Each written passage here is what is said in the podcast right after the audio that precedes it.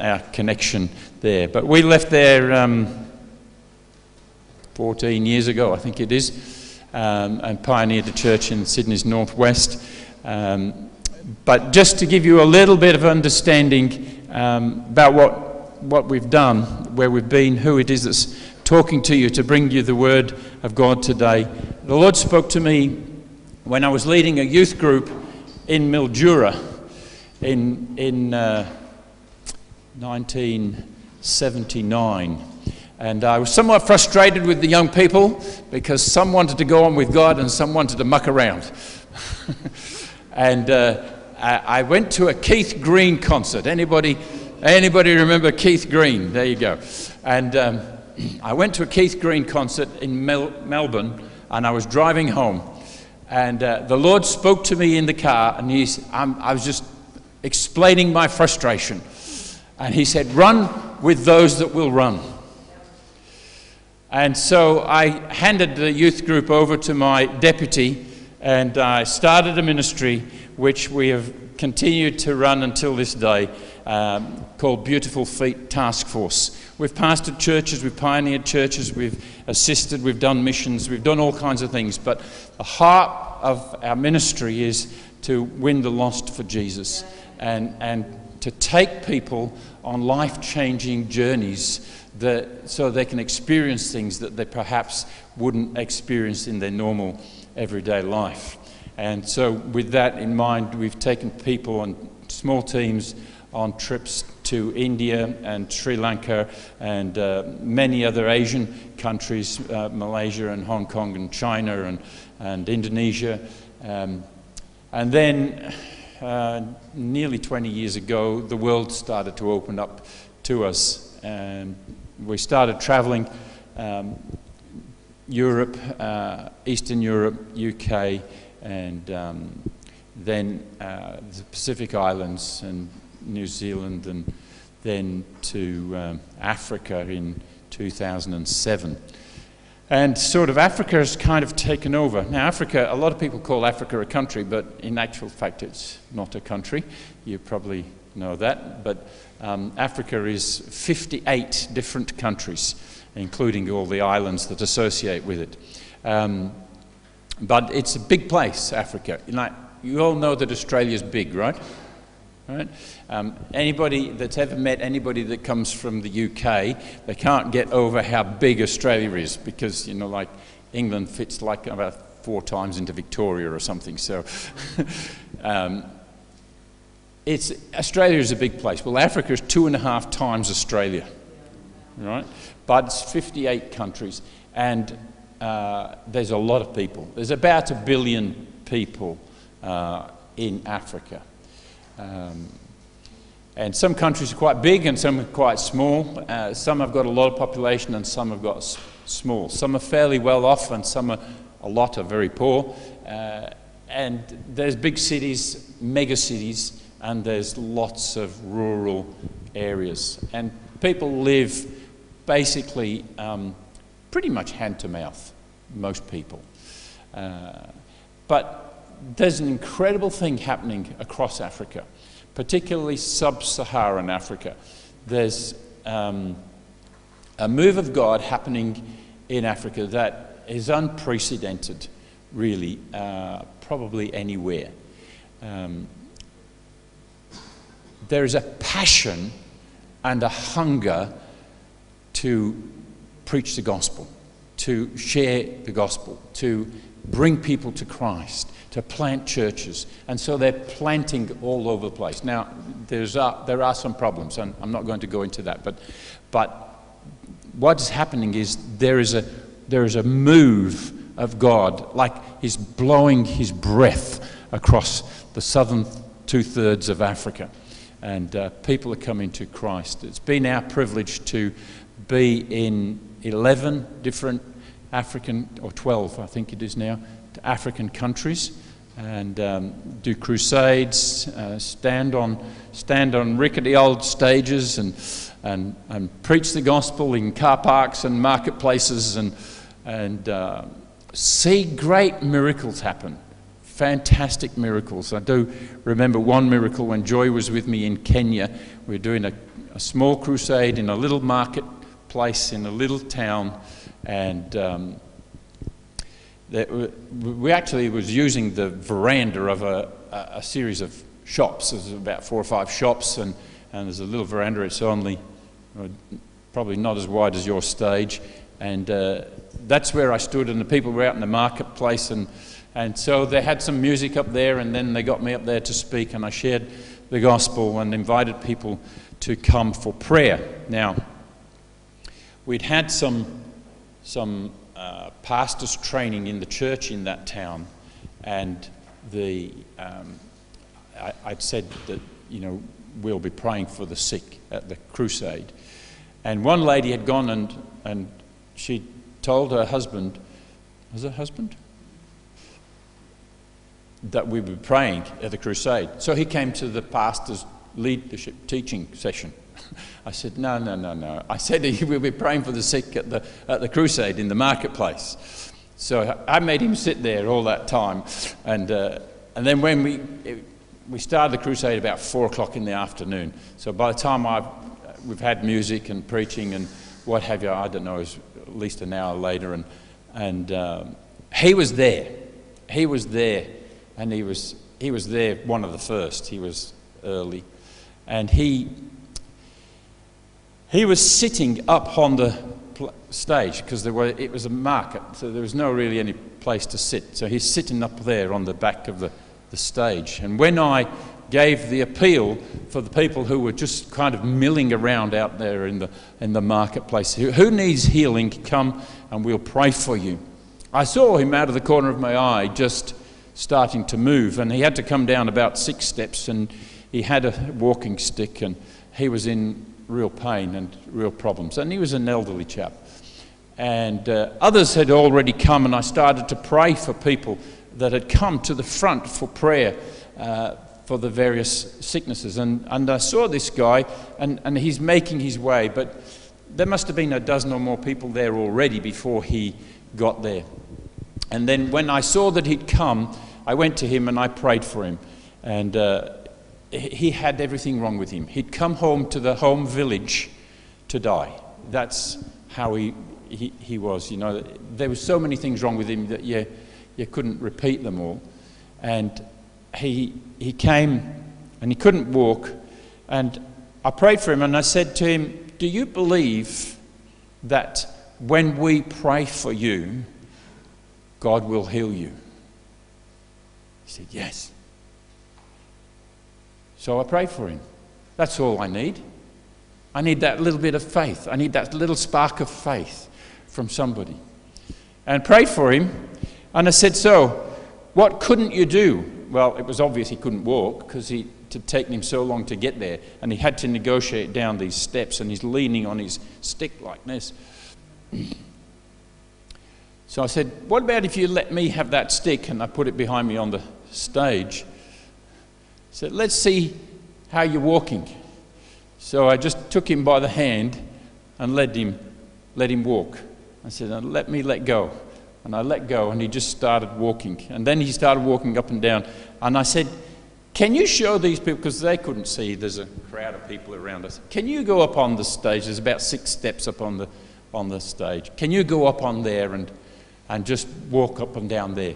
And so the bishop that's organised the meeting, he's up there, and this guy, this old guy, he starts walking up and down, and then the bishop stops him and he says, what else can you do? And he goes like this. This guy starts doing star jumps, and then he starts bending down and touching his toes. He says, I couldn't do any of that. God just healed him of a whole stack of different things. And it's so exciting when you see God just turn up. And the thing that I've found is that God turns up when we invite his presence. When we're ready to just say, God, come in. Come in. We're just ready for you. And sometimes it's physical like that, but sometimes we need a change of heart as well. We need a change of heart so that we can actually be appreciative of God's presence in our lives. Sometimes there's stuff in our lives that we actually have to deal with. Sometimes there are wrong thoughts, wrong attitudes, just wrong characteristics in our lives that prevent us from drawing close to God. Every time we want to come close to God, something stops us. And we need to get close to God, because it's in His presence that there's fullness of joy. And that fullness might be just in your enthusiasm, but that fullness might be in healing of your attitudes. That fullness might be in the healing of your physical body or your mental state. And I haven't got time today to tell you, but God has healed me of many things, physical and mental, over the years. And we've seen God do some incredible things. Joy and I stayed with a man in Nairobi, and we've had him preach at our church in Australia here. He's a Rwandan by nationality, and you'll remember 15, 20 years ago or something, there was big genocide in Rwanda, and the tribes were fighting and killing each other. And he's from there, and a bomb blew up in the house next door to him, and it destroyed that house and smashed into his house, and he was severely injured, and took a lot of shrapnel in his body. And they took him to a hospital, which was a makeshift hospital. It was a school that had been just turned into a makeshift hospital, and there he died. And they didn't have proper facilities because it was a school, and they wrapped his body in sheets and stored it in the corner. There was nothing else to do. And the rebels were coming, and the hospital staff all fled, just left the patients. And when the rebels came, they were on their way. This friend of mine, his name's Emmanuel, and he wrote a book called 7 Days in Heaven, because he was dead for 7 days, and he sat up in the corner where they'd left him for 7 days, and God brought him back to life. And he talks about in his book the stories of what God showed him in heaven during 7 days. And then all the patients gave their lives to Jesus, and then the rebels came, and the rebels were wanting to kill all the staff, and the staff had all gone, and the patients said, "This man was dead and he just came back to life." And he started to preach to them, and the rebels ran away, and all the patients were saved. God does things that we might not think are possible, all right? His story's been verified by many people, and God's taken him around the world to many, many countries. He's even preached and prayed for presidents and the Pope and the Queen of England. And he has had an incredible opportunity to share his story, because God used him, just a Mr. Nobody really, but he was ready to preach the gospel. Are you ready to preach the gospel? Are you ready for a God encounter? Two. Anybody else? Are you ready for a God encounter? Let me just share something with you from the scriptures. Before I do, I just want to mention that we've got a couple of books out the back there. This is one that I wrote 25 years ago, and I finally got it in print about 2 years back. It's a foundation study for new believers, but it sets people on a right and solid track. And it goes through all the foundation teachings that you need to have a good, solid, victorious Christian life. So if you want to get one of those, they're out the back there, on the desk as you come in. So praise the Lord. The presence of God, that's what I want to talk to you about today.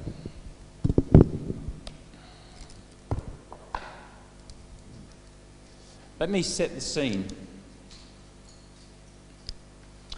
Jesus has died, and yet, although he's resurrected, nobody knows it. So that's where we are in the timeline. Nobody knows that he's resurrected yet. There's some disciples that are walking down the road to Emmaus. It's just a short journey from Jerusalem. And this guy comes and joins them as they're talking in a sad tone about the events that have just happened. And this is Jesus. They don't recognize him. He's now resurrected. And he says, "What is it that you're talking about? Why are you so sad?" And he starts to open to them the scriptures. And they don't recognize him. And then they go into a place where they're going to stay the night and they're going to eat. And he takes the bread and he breaks it and he blesses them. And they recognize him, and instantly he disappears. So we're talking about these guys walking down the road. They're having a moment with Jesus. And this is what the scripture records about them retelling their story. "Didn't our hearts burn within us while he talked with us and while he opened the scriptures to us?" When God talks to you, there's a burning in your heart. Something happens. It's not religious. It's not like going to church and doing the same old as you have always done. It's about meeting with God. And if we don't meet with God, all we've got is religion. So we need to meet with God. We need to have an encounter with God. And these guys, now, you know, I do a lot of evangelistic events, and people come and they go, "Oh, I need a touch from God." And I go, "Ugh, it gives me cringe factor. I don't want a touch from God." Excuse me. Sorry, Pastor. I don't want a touch from God. I want to meet him. Yeah, is that okay? Yeah. We need to know him, not just get a touch from him. If we know him, we live in his presence. It's not something that we go to on a special occasion and encounter him, but we live in his presence. Think about the Old Testament. They knew God as the God who occasionally touched a prophet.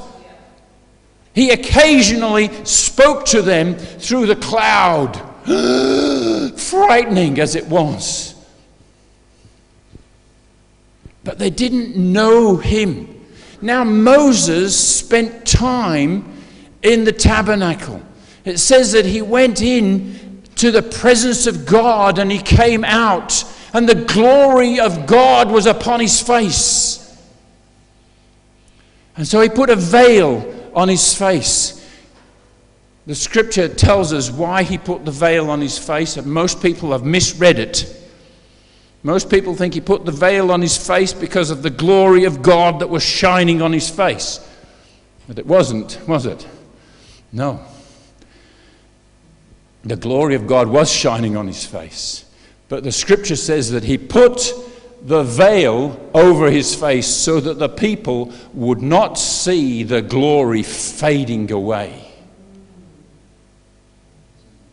Because the glory was fading. The glory he got when he was in the presence, and as he left the presence, the glory started to fade away. We need to be in the glory. Moses knew God better than probably any other Old Testament prophet or person. He knew God. He spoke with him. He spent 40 days on the mountain with God, who fed him and watered him for 40 days. He comes down and he leads the children of Israel out of Egypt across 40 years in the desert, and he trains a young man to be his successor. He trains Joshua for the job that is to come.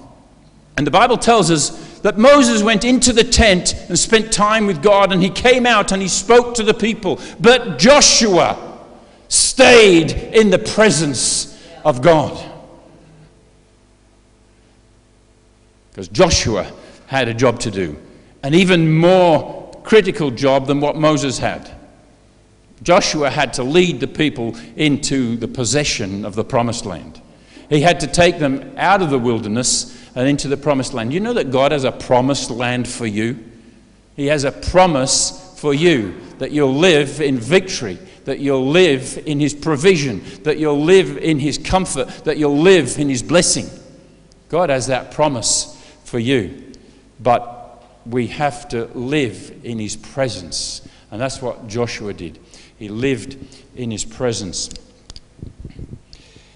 Joshua says, after Moses has died, Moses went up on the mountain and was never seen again.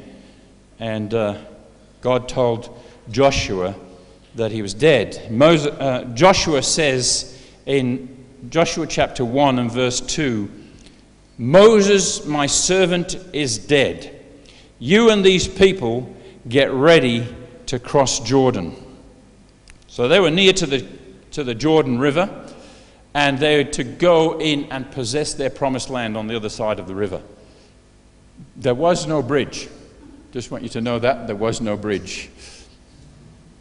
How are they going to get across this Jordan River? The Jordan River is actually in flood at the time, and there is somewhere between 3 and 4 million people to get across this flooded river without a bridge.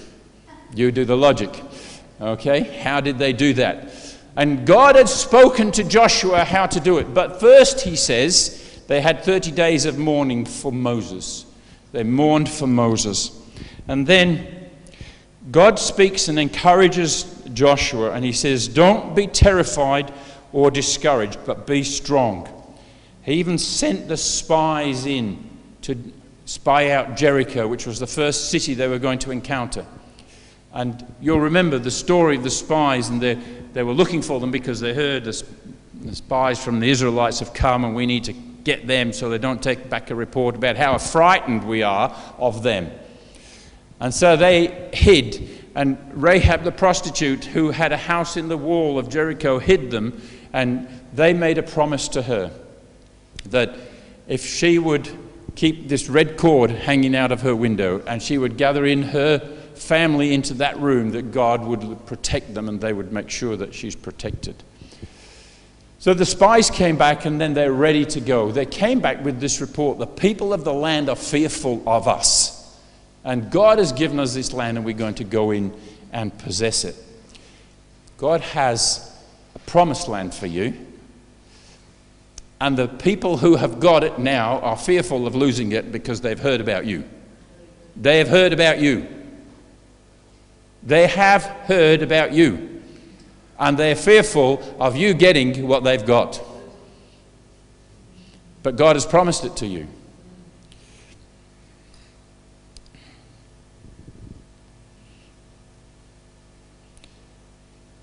When the Israelites came right up to the Jordan River, it says they camped with the Lord. I don't know if you understand Bible typology, but the Red Sea is typical of coming out of the world. Egypt stands for the world. Coming out of the Red Sea is coming out of the world. It's equivalent of a born-again experience where we come out of the world and we come into relationship with Christ. Going through the wilderness is a testing time. Going across the Jordan River is equivalent to being baptized with the Holy Spirit. It's the God provision. It's coming into the fullness of the promises of God. So the people are coming into the Jordan River, and they've got to get baptized in the Holy Spirit if they're going to go in and take this promised land. Now, we need to pursue the presence of God. I think we're on slide number 4. We have to pursue the presence of God. This is what Moses had taught Joshua. This is what Joshua spent his time doing. Now he's leading the people. He's had to spend that time in God's presence. And they come to the crossing of the Jordan River. How are we going to get 3 or 4 million people across this flooded river? And it's just an incredible miracle in itself how they got across there. But he has this word from God. And when you have a word from God, you can do anything. You can do the impossible. You can do the things that you think can't be done when you have a word from God. And Joshua has a word from God. He says, "Put the ark in the front and let the Levites carry it, and let the people stand well back and watch, and not to come too close to the ark. And let them walk into the river, and when the river is dried up, let them cross." So they stand in the river. Now, I'm not sure how deep it was, how quickly it went down or anything like that, but they stand in the river in flood. The Bible doesn't say, and suddenly it blew a wind and it was all dry. No, it didn't happen like that. It says that the river dried up from Adam, which is a town about 30 kilometers upstream. Upstream, how long does that water take to flow down that 30 kilometers? That these guys, the priests that were holding the ark, had to stand in the river by faith, believing that God is going to make a way for them to cross.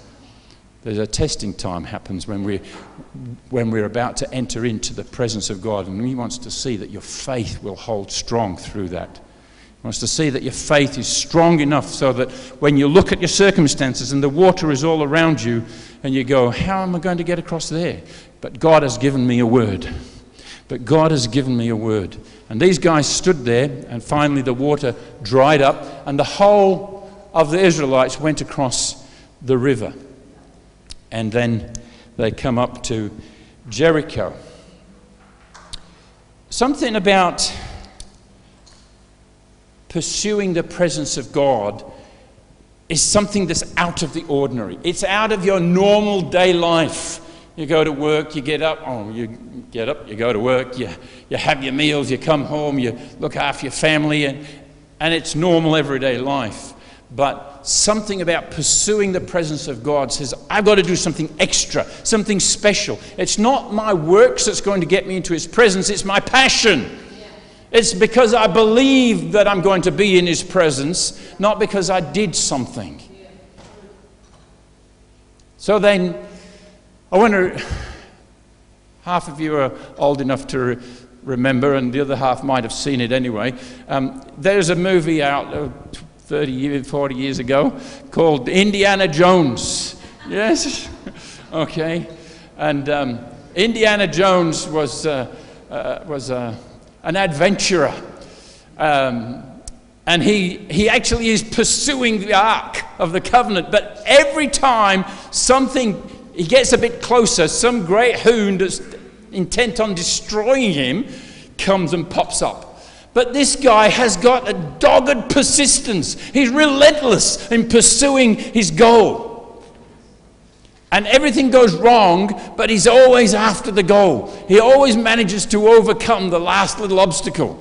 And there's another scary thing coming, but he always manages to overcome. I want you to think about his dogged persistence and think, I want the presence of God like Indiana Jones wants the ark. Okay? I want the presence of God in my life, because the presence of God in my life is going to change things. It's going to change me. And when I'm changed, I'm going to change my community. I'm going to change my family. I'm going to change my life. I'm excited about this place because you've got a big vision. I'm excited because you've got lots of land out there that you can do stuff with to impact this community. I just want to tell you about a little town. Just to inspire you, a little town of 2,000 people roughly in the south of New South Wales called Walla Walla. Anybody know where it is? No, it's halfway between Wagga Wagga and Albury. Okay, got it now? Walla Walla is a town of about 2,000 people, and there's a church there.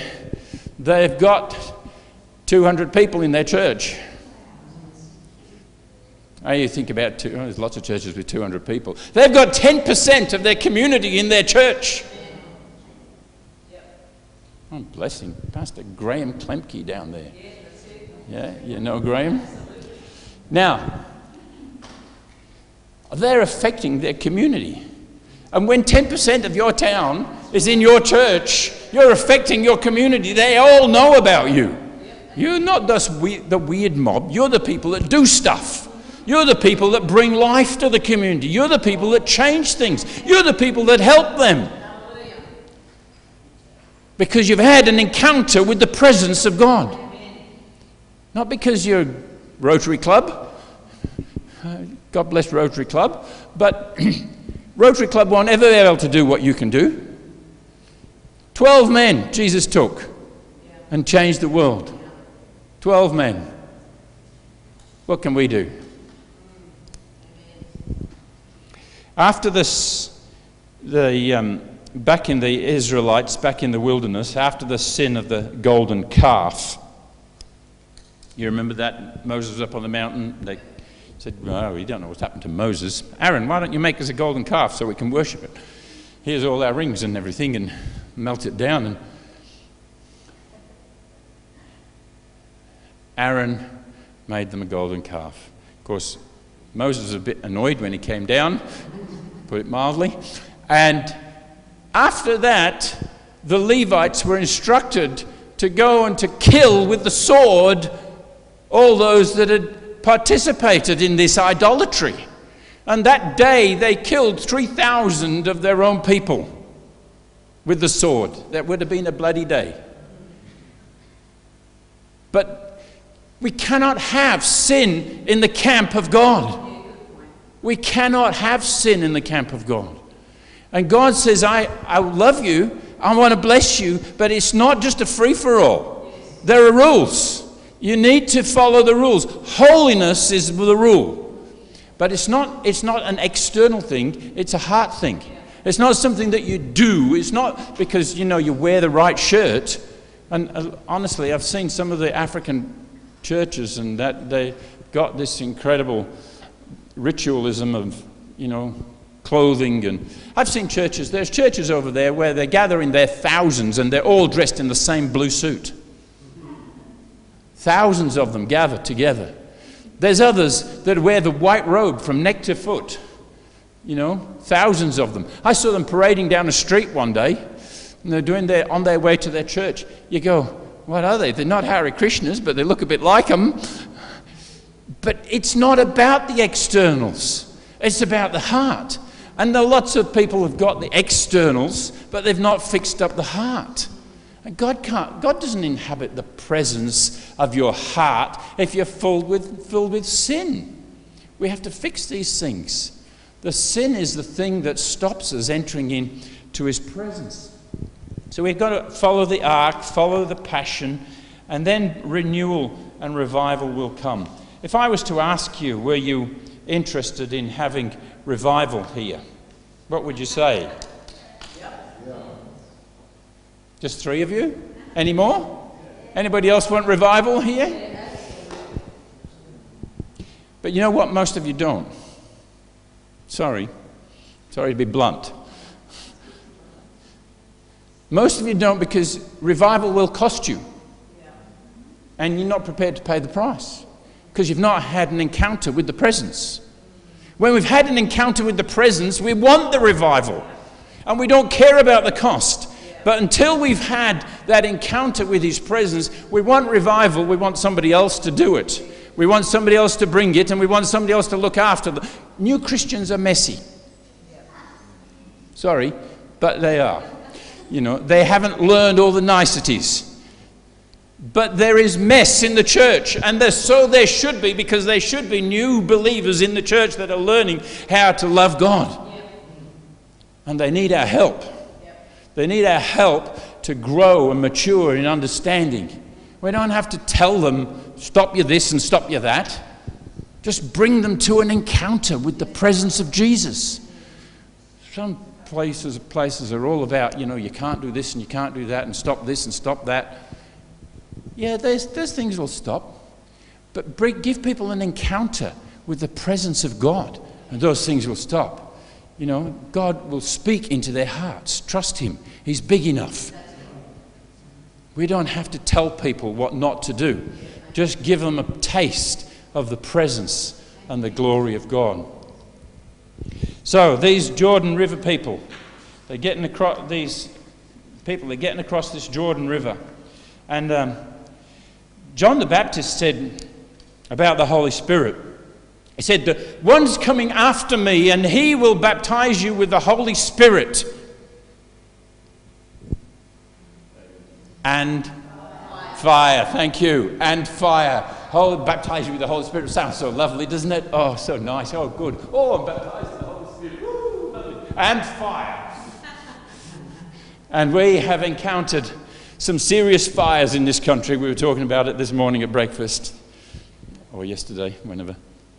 We know in this country what fires are all about, and fires are dangerous places. Fires burn up everything. And early last year, after the fires, Joy and I took a drive through some of the fire-ravaged countries, and there's just nothing, just blackness everywhere. And there is nothing left, because fire purifies, fire destroys everything, except that which can't be destroyed. And there are things in your life that can't be destroyed. The holiness of God, the righteousness of God which He's given you, the presence of God that cannot be destroyed is in you. But there's other stuff that we attach to our lives, materialism and our selfish desires and our lust and our love of everything else. And God wants to burn it up. You see, He says He's going to baptize us with the Holy Ghost and fire. He's going to baptize us with the Holy Spirit that will enable us and the fire that will purify and remove the dross. When they make gold, anybody wearing gold? It's pure. It's pure. It doesn't come out of the ground like that. It comes out in rock, and they have to purify it. And they purify it with fire.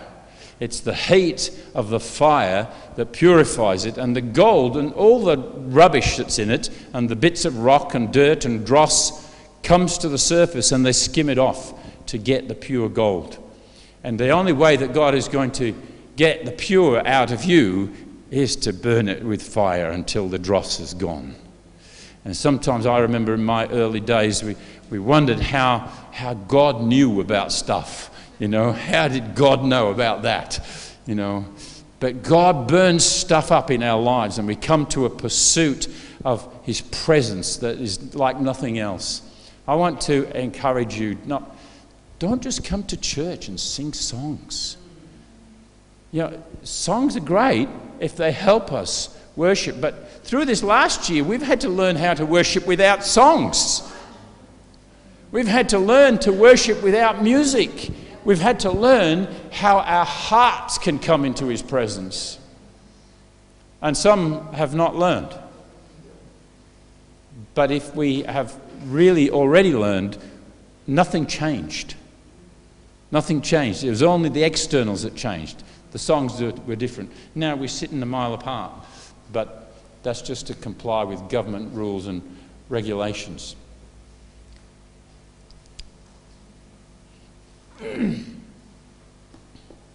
Let's purify our hearts by removing the coarse and the unsuitable and the immoral characteristics from our lives. 2 Timothy 2:21 says this: "Cleanse yourself from everything base, disgraceful and dishonorable. Then you will be made holy and useful to the Master." James 4:8 says, "Wash your hands, you sinners. Purify your hearts, you double-minded." 1 John 3:3 says that everyone who has this hope in him purifies himself. We sang a song earlier, and I take a little bit of offense at the song, not that you or the church or the musicians or anything, but there's one word in the song that I disagree with. And it says, we're praying for a near revival. What on earth is a near revival? Either we have revival or we don't. Yeah. Well, it's always been near. It's been near, just outside of your reach, until you get passionate enough to reach into it. Revival is there. We are having revival. I don't know if you've been around Christianity for 40 years or so. Said that fairly sort of muffled. I remember in the days when the biggest Pentecostal churches in Sydney were just 200 or 300 or 400 people. They were the biggest. But now, although population has grown, we have 20 or 30 churches or more beyond a couple of thousand people. That's revival. Yeah? We're in some kind of revival. It's happening. It's happened so slowly that we didn't really see it. But we've grown, and those churches have grown, and there's lots and lots and lots of more churches than there used to be. Something's happening. Are we ready to be part of it? Are we ready to do the hard yards? Are we ready to put in our effort? Great testimony from Ben today about learning how when we put in our offering, God is able to provide. God is able to provide. I'd love to tell you some stories, but you know, I'm going to skip on those. When we come into the promised land, slide 7, Ben, Joshua says to the children of Israel, sanctify yourselves. We've got to come in. We've got to have victory over the world, the flesh, and the devil. They are the three areas that we fight against. The world, the flesh, and the devil. The world is all around you. Everybody you meet that is not a believer is of the world. And they've got a world system and a world way of thinking. They have a world way of thinking. We have to actually come out of that. The flesh. You got flesh? Well, I've got flesh. It's not just about your body. It's about your mindset. It's about your selfishness, your desires for self. And the devil, we have to overcome the devil. And we think, well, we can't overcome the devil because he's too big and ugly for us. Jesus already did that. Jesus already did that. All we have to do is to acknowledge what he's done, live in what he's done. And yes, I've overcome the devil. The devil has no part in me, because I don't give him any chance, because I've already got the victory. I've got to overcome the flesh, that's my job, and I've got to extricate myself from the world so that the world system doesn't get on me. And then I'm starting to prepare myself for his presence.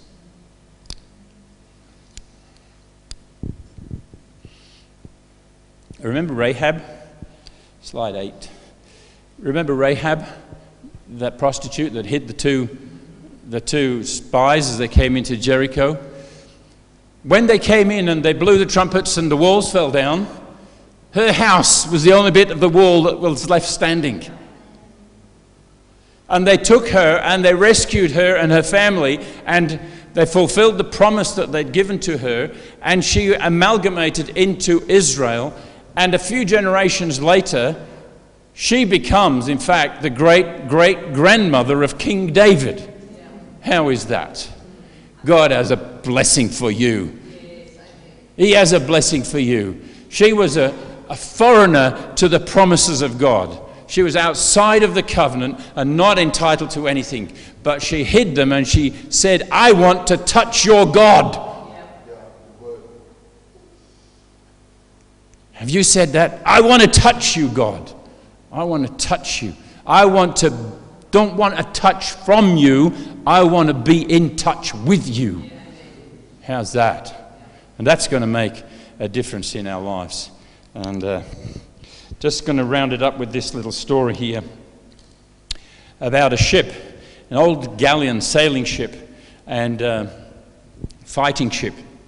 And they have big sails and they have cannons and all the guys to run the ship, and it encounters a great serious storm.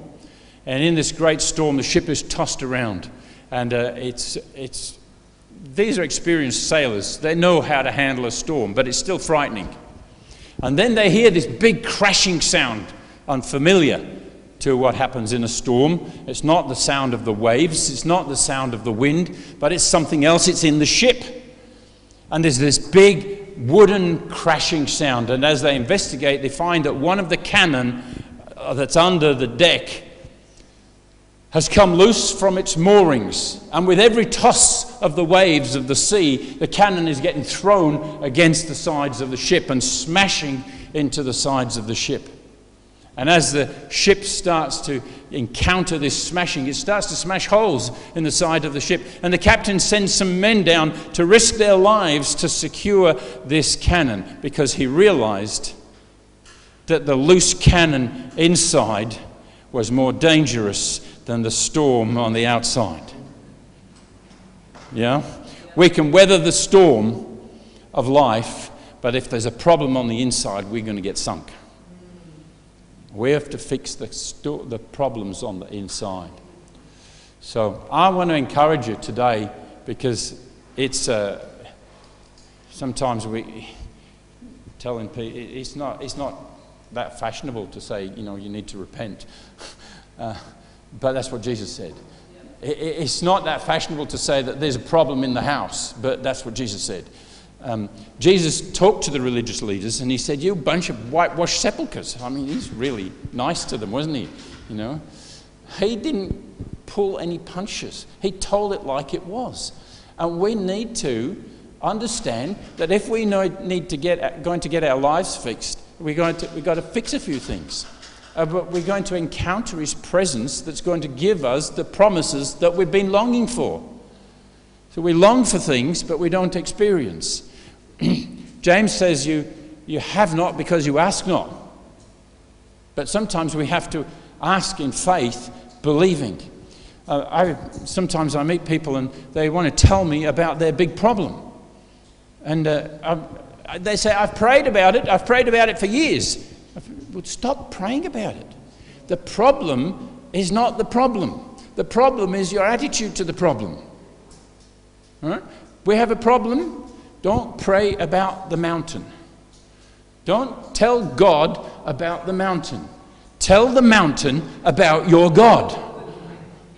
Yeah? Start talking to the mountain. Jesus said in Mark 22, if you say to this mountain, be thou removed and cast into the sea, and don't doubt in your heart, but believe, you shall have whatsoever you ask, whatsoever you say. He didn't say pray, he said say. We have to speak to the problem. Now, you may have a problem in your life. It might be physical, it might be mental, it might be emotional, it might be family, it might be financial. It doesn't matter what kind of a problem it is. We have to speak to those problems.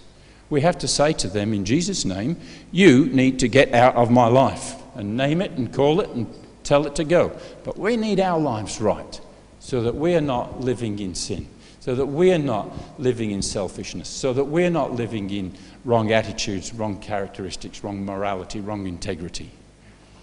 Yeah? And then we can start to encounter the presence of God. As we encounter the presence of God, the presence brings the promise, the promises that he's longed for to give us for so, so long. So,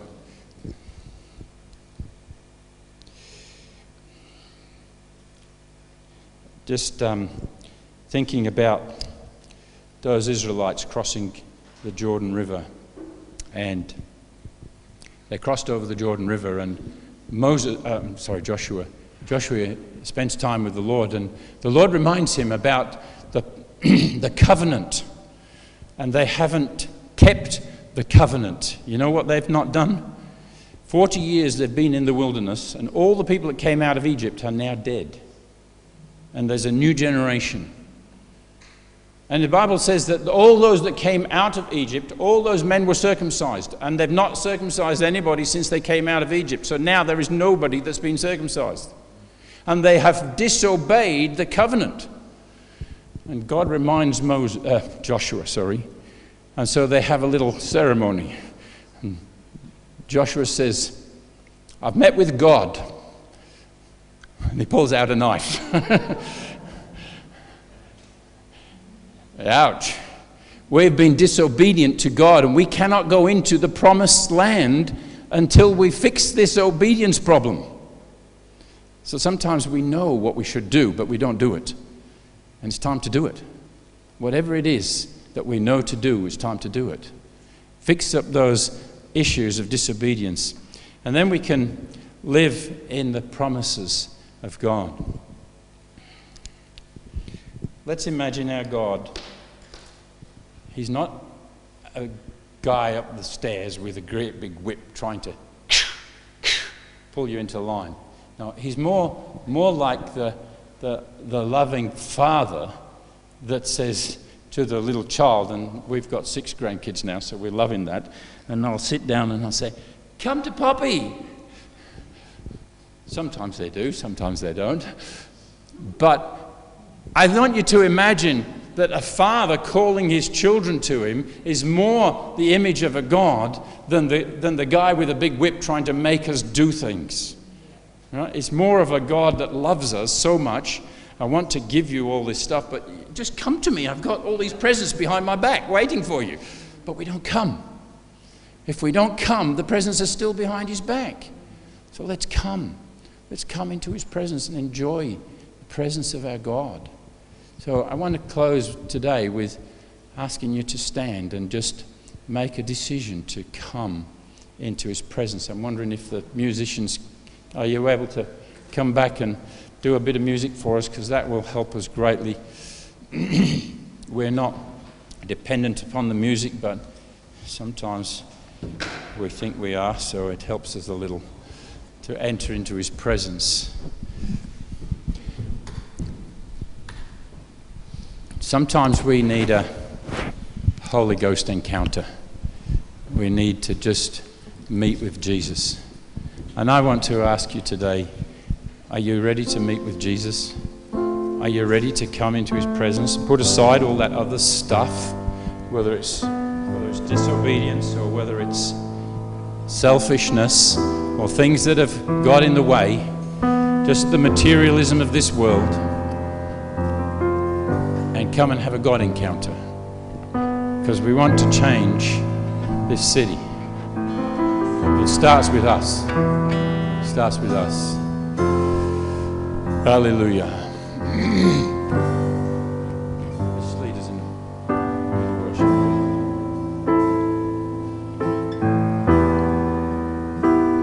You are the King of kings, Lord of all, the name above all names, Almighty God from the highest throne. Power, love, and grace. Jesus, you are holy.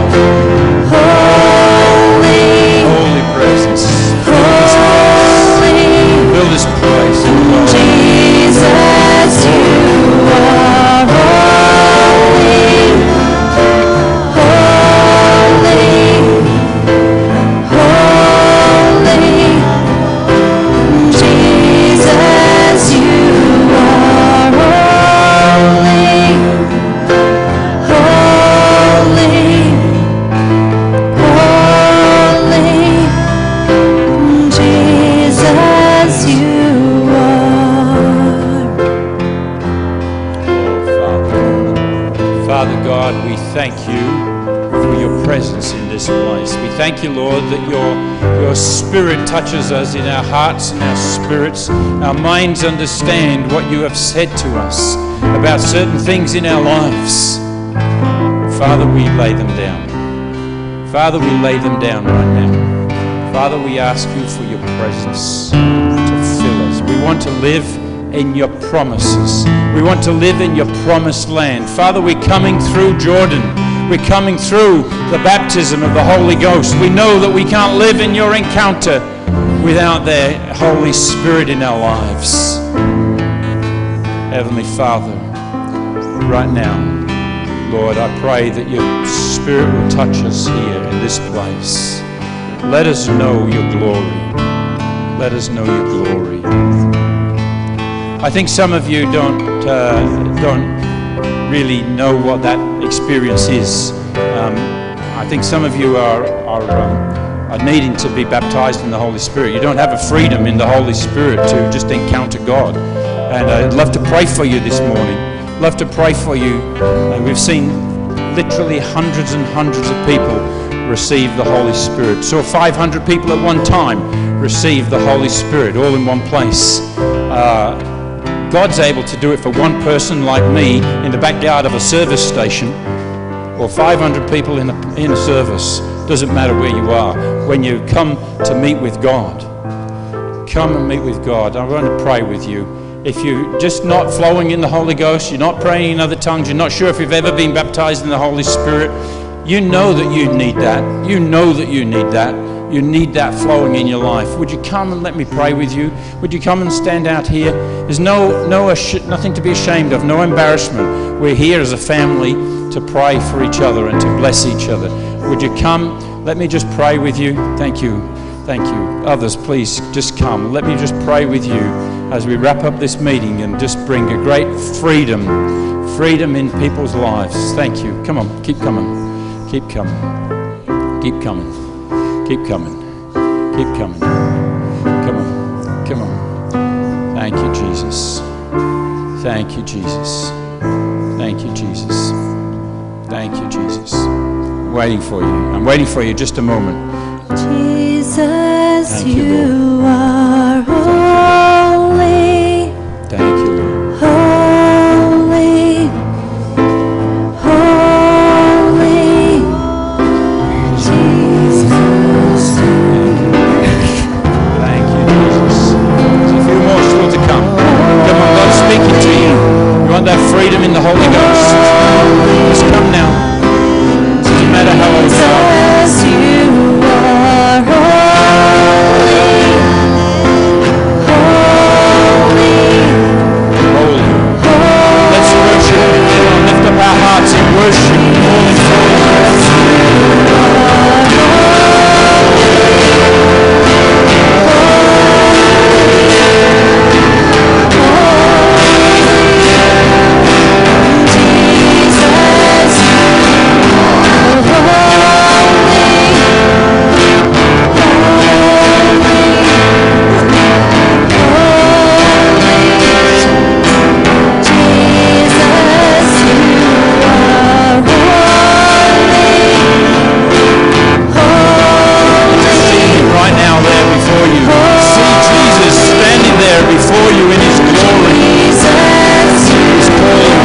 All in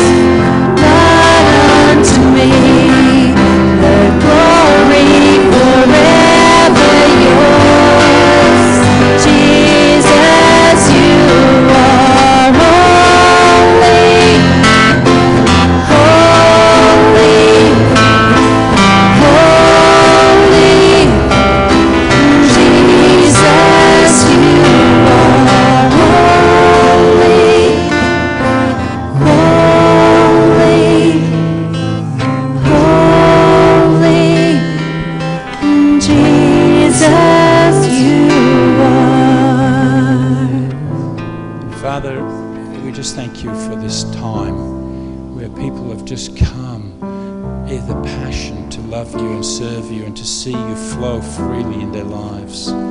So, Father, I thank you for this moment as we pray, that, Lord, you will open our eyes and our ears, and you'll open our hearts and our understanding, that, Lord, we'll be released in the Holy Spirit. Just want to give you a word of instruction before I pray. I found it very helpful for people to understand that when we pray for the Holy Spirit, whether it's the first time or many subsequent times, we're wanting a release of the Holy Spirit in our lives, that we need to participate with God. We're not observers. We're not watching. We're participating. And God is going to speak through you. He's going to put his words in your mouth. You have to actually let them out. You know what I'm saying? You know, if I had just stood here and not spoken today, but I had it all in my heart, you wouldn't have got it. But you got it because I spoke. So I want you to let God work through you. You may feel something, you may not. It doesn't matter whether you feel anything. Praise God if you do, but God wants to speak through you. So it's a matter of believing. We're going to believe that God is going to bless us. God is going to pour out his Spirit on us.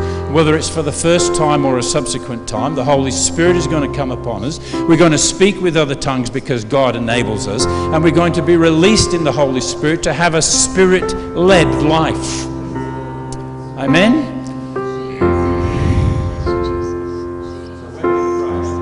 Start to pray, but don't use your English language, okay? Just start to utter the words, the sounds. It might sound strange to you, that's okay. I remember doing this with about 15-year-old girls in India, and they all got baptized in the Holy Spirit, and the excitement was just palpable. And then they started praying for people, and sicknesses started getting healed as we used these people who just got baptized in the Holy Spirit to pray for people, and all kinds of sicknesses started to get healed because they believed, because they've just become empowered by God. The Holy Spirit is not given to it so that you can become a part of a Bless Me Club. It's part of encountering God. All right? Thanks. Just lift us into worship again, and we'll just start to pray for you, and I just want you to be released as we do that. Pastor Joe, would you join me? Hosanna, Hosanna, Hosanna in the highest. Hosanna, Hosanna, Hosanna. Hosanna, Hosanna, Hosanna.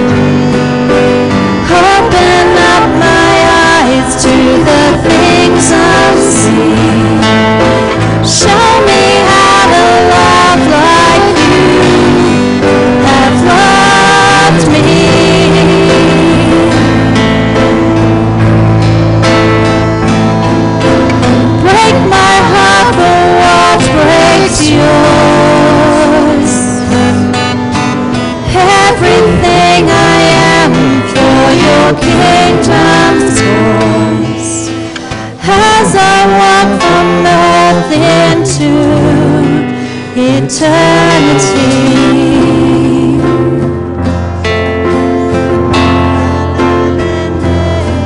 Hosanna, Hosanna,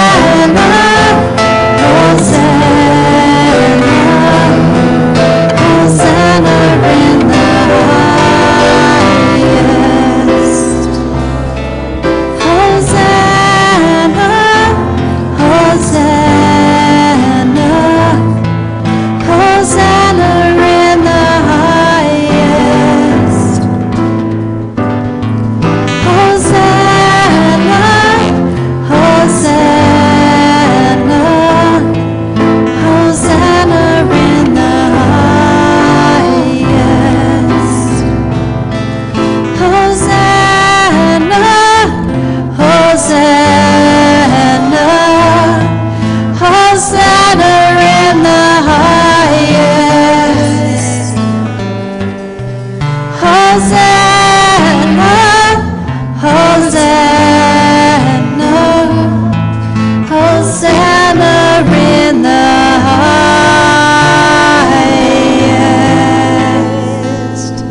Father God,